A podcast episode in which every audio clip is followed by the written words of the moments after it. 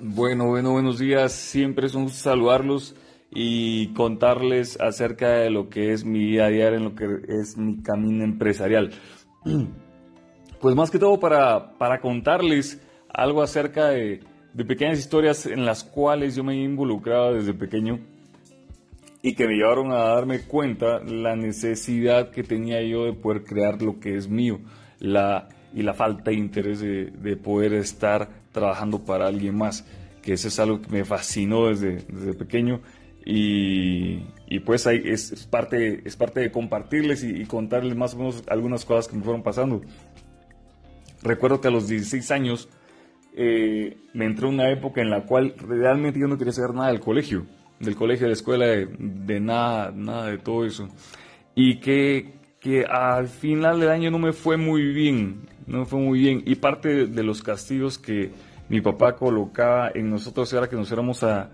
a trabajar las vacaciones, en vez de disfrutarlas con los amigos, que las fuéramos a trabajar los dos o tres meses de vacaciones con él a, a la empresa.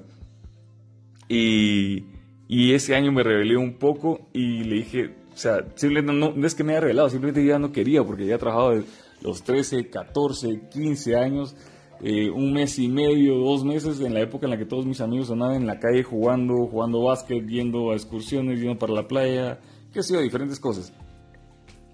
Y eh, en, lo que él me dice es que tienes que ir, tienes que aprender lo que yo hago, de cualquier forma ese negocio algún día va a ser suyo.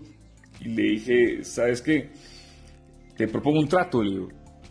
que si yo puedo lograr, estando aquí en la casa, estando aquí en el condominio, lograr lo mismo que tú me pagas o más. Y me recuerdo que se quedó viendo con una cara de, este no sabe ni lo que está hablando.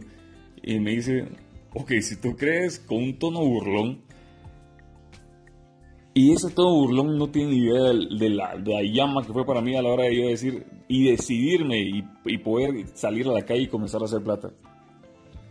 Ese, ese año me volví en el lavador de carros oficial de todo mi condominio de 50 casas a las cuales fui tocando puerta a puerta a cada uno de los amigos, a los papás de mis amigos, para que me dieran la oportunidad de volverme en, en lo que necesitaba volverme.